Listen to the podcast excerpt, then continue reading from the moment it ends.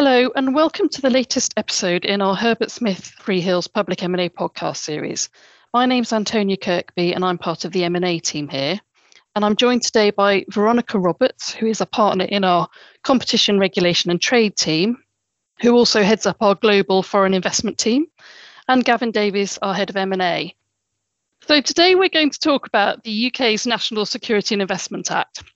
It came into force just over a year ago and introduced an entirely new regime for the government to vet and potentially even block foreign direct investment in the UK. Actually, although I said foreign investment, as we'll come on to, it's actually not just focused on buyers from particular jurisdictions, all buyers are in scope. And whilst the focus is undoubtedly on businesses in particular sectors, any in scope transaction that may give rise to national security concerns can be called in all of which means that parties need to think about the potential impact of the regime on any transaction or investment in the UK. And today we're going to discuss its impact on public M&A transactions in particular.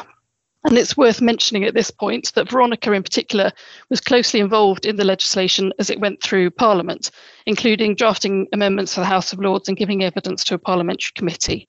So, a deep expert in this area. So, Veronica, can I ask you to start by just giving us a quick reminder of how the regime works, please? Yeah, thanks, Antonia. So, in a nutshell, under the regime, you have the mandatory filing aspect and the voluntary filing aspect. A mandatory filing is required if an investor from the UK or a foreign investor passes through 25% 50% or 75% in a company active in the UK in one of 17 specified sectors. Now, of course, those sectors include military, defence, dual use type products. But as we've seen the concept of national security stretch in other foreign investment regimes, we see that here in the UK as well.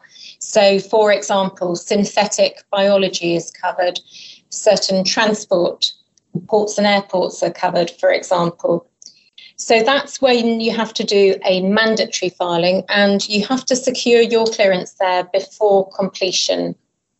The government has a much broader call in power and they can call in any transaction where the investor has acquired at least material influence in a company where that could give rise to a national security risk in the UK. So that could be in any sector. And as a result, it is also possible to put in a voluntary filing to zero out the risk of the UK government intervening in your transaction.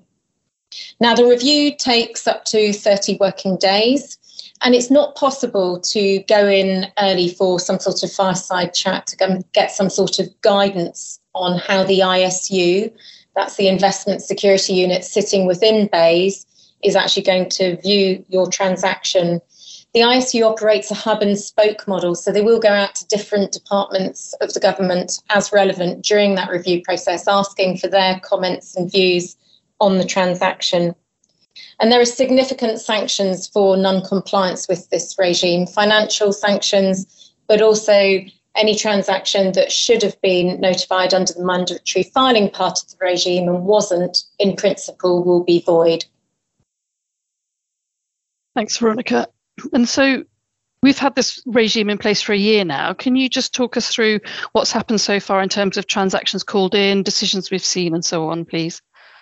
Yeah, that's right. So in, in, in the last just over a year, we've seen two divestment orders. So that's where the government has actually ordered the acquirer to divest all or most of its stake in a company.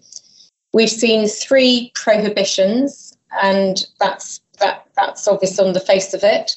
We've also seen nine conditional clearance decisions, and we've actually been involved in four of those nine conditional clearance decisions. And that's where the government allows the transaction to go ahead, but subject to remedies that it imposes on the parties. And those familiar with other FDI regimes will not be surprised by these remedies. They focus very much on the information that's going back to the acquirer about the national security sensitive aspects of the activities. Sometimes an HMG board observer has been put on the board of the UK company. Sometimes a national security director or export control director needs to be appointed. That's the type of remedy that we're seeing in practice.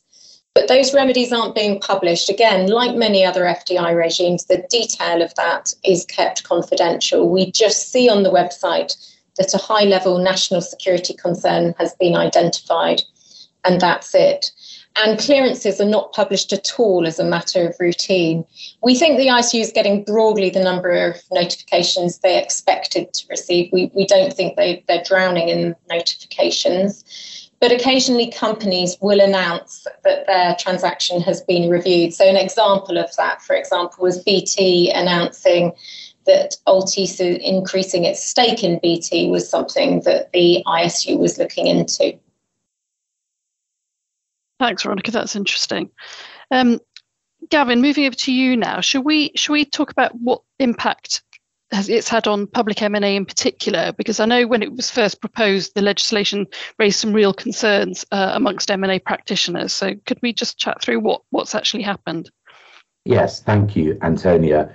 And as, as you say, at the time that the legislation was being discussed in draft, I think there was a lot of focus on a particular point around sanctions. As Veronica said, the legislation introduces significant sanctions.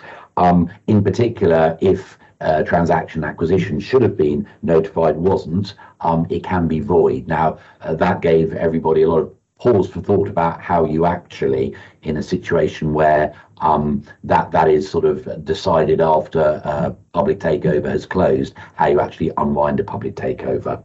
Um, it is still not clear how you would do that, but I think that is just a something within the legislation that we all work with pragmatically. Um, and I think it's simply to say uh, that's the reason why everybody works hard to make sure they find themselves in that position. Um, having said that, I think it's probably fair to say that this new or year old piece of um, regulation sits and fits in quite an obvious and sort of clear way within the uh, you know, UK takeover uh, rules and practice. Um, it is, of course, possible, and people do include a regulatory condition um, where NS and I uh, clearance is needed, uh, or indeed it's chosen to be sought on a voluntary basis.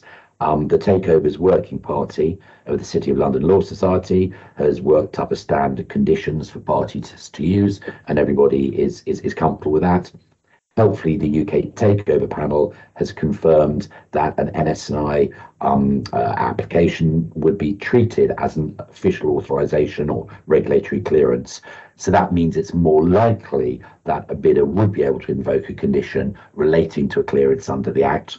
Um, of course, it's not absolutely certain that it would be able to it would nonetheless be subject to the usual tests that any authorization or clearance is subject to. It would need to be of material significance to the bidder in the context of the offer. Um, the panel, of course, would also be looking, for example, at what remedies would be required for the clearances, but the condition sits um, alongside other regulatory conditions. Um, I think the timetable works um, as as as as well. Um, the code has helpfully been amended, not just because of NS&I, but because also there's sort of wider proliferation of this kind of regime and antitrust regimes um, requiring clearance for acquisitions. Um, the code has been amended recently to allow more flexibility in the code timetable where an official authorization or regulatory clearance is needed. Um, Particularly, parties can ask for the timetable to be suspended if a clearance hasn't been obtained by day 37 of the offer timetable. So that's the condition. That's the where it works within the, the timetable. Um, in terms of how one actually goes about seeking clearance uh, under the Act in the context of a takeover, I think just to reiterate um, uh, Veronica's point, there's no uh, fireside chats or guidance conversations as you're preparing the deal. So there's no conversations with the ISU, you know, the unit responsible for this, ahead of actually putting the submission in. Um, that's appropriate anyway, because um, once it goes to the ISU, as Veronica explained, under the departmental hub and spoke model, um, the, the, the, the information, the application is going to go out widely within the departments, wide, wide all potentially. Um, so the, the first interaction you have is when you announce the, the actual offer itself.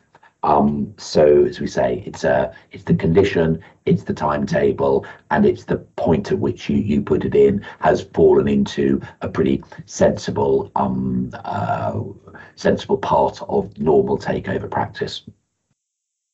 Thanks, Gavin. So yeah, as you say, it fits in well with the kind of the rule book, the takeover code. What have we actually seen in practice on takeovers? Has it had much impact? The, the short answer is no, not much. Um, as Veronica took us through, we've heard about the divestment orders, the prohibitions, and the conditional clearances. Um, no takeovers have, um, you know, been within any of those.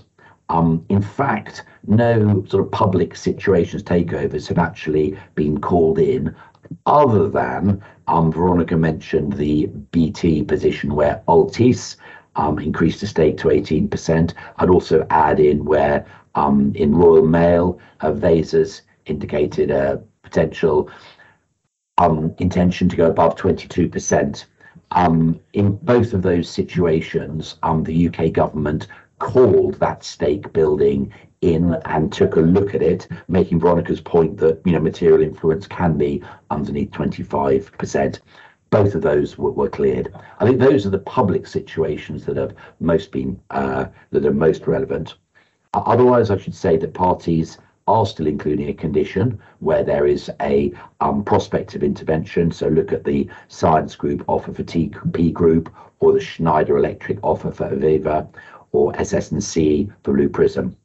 Um, but we haven't seen in any deals the NS&I clearance, the ISU process being a hold up on the deal. We haven't seen that being the longest pole in the tent. Um, it's been something that's just been gone through as part of the other clearances uh, within with, with, within the takeover deal.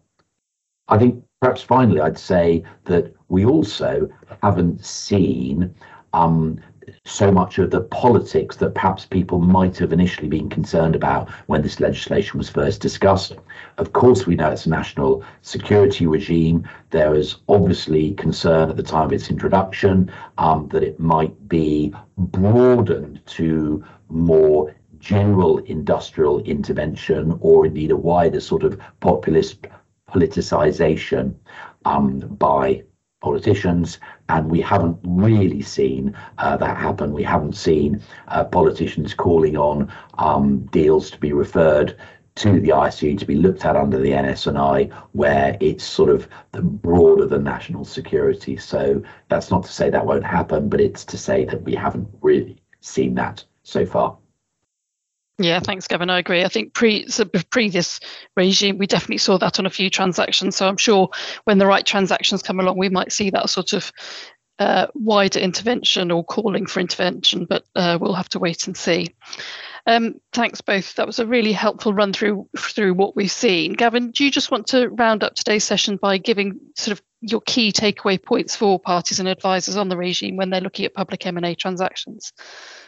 Thanks, Antonio. Yes, I, have got four points really. Three are very straightforward. One requires perhaps a bit more thought. Um, firstly, just remember the regime can apply to stake building as well as full takeovers.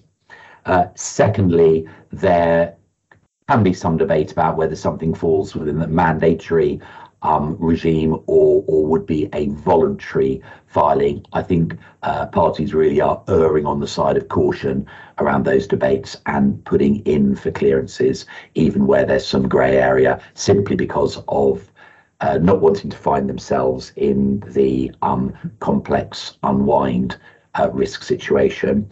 Um, thirdly, as, we said, no no pre-soundings. Um, you just go straight to the ISU once the deal's been announced. I think those are the three sort of clear, simple things. I think the fourth one that requires perhaps a bit more thought is the interplay um, between the ISU looking at the deal and going out in the offer either with a post offer undertaking under the uh, takeover code regime, or um, perhaps as the panel might prefer, a direct undertaking to the government. So either of those is a way of trying to get ahead of how the ISU might look at, at the deal. It's a way, without having had that sort of pre-sounding, of, of, of putting the, the bidder's own position out there in public before the ISU gets a um, first look at it. I think we'd call out particularly as an example of that Cobham's acquisition of Ultra Electronics Holdings, where Cobham offered preemptively a series of commitments to the UK government to address potential concerns um, uh, around you know, security matters uh, to try and get ahead of the UK government in intervention process. So I think this fourth point is where people are giving a little bit more thought to sort of tactics and strategy um, on sensitive deals. And then, of course, Gavin, we've got the recent announcement that BEIS, the Department for Business, is going to be rejigged. And, and we've seen that the ISU may end up actually sitting in the Cabinet Office as a result of those proposals. So it'd be interesting to see where that ends up, I'm not sure that's going to result in any any difference in practice, but it would be interesting to see where they end up. Great, yeah, I agree. Thank you both very much for today. That's a really helpful session. And thank you too to our listeners. We would really welcome any feedback you have on this podcast or on other public M&A podcasts and areas you'd like to see us cover in future episodes. And we look forward to you joining us on our next one.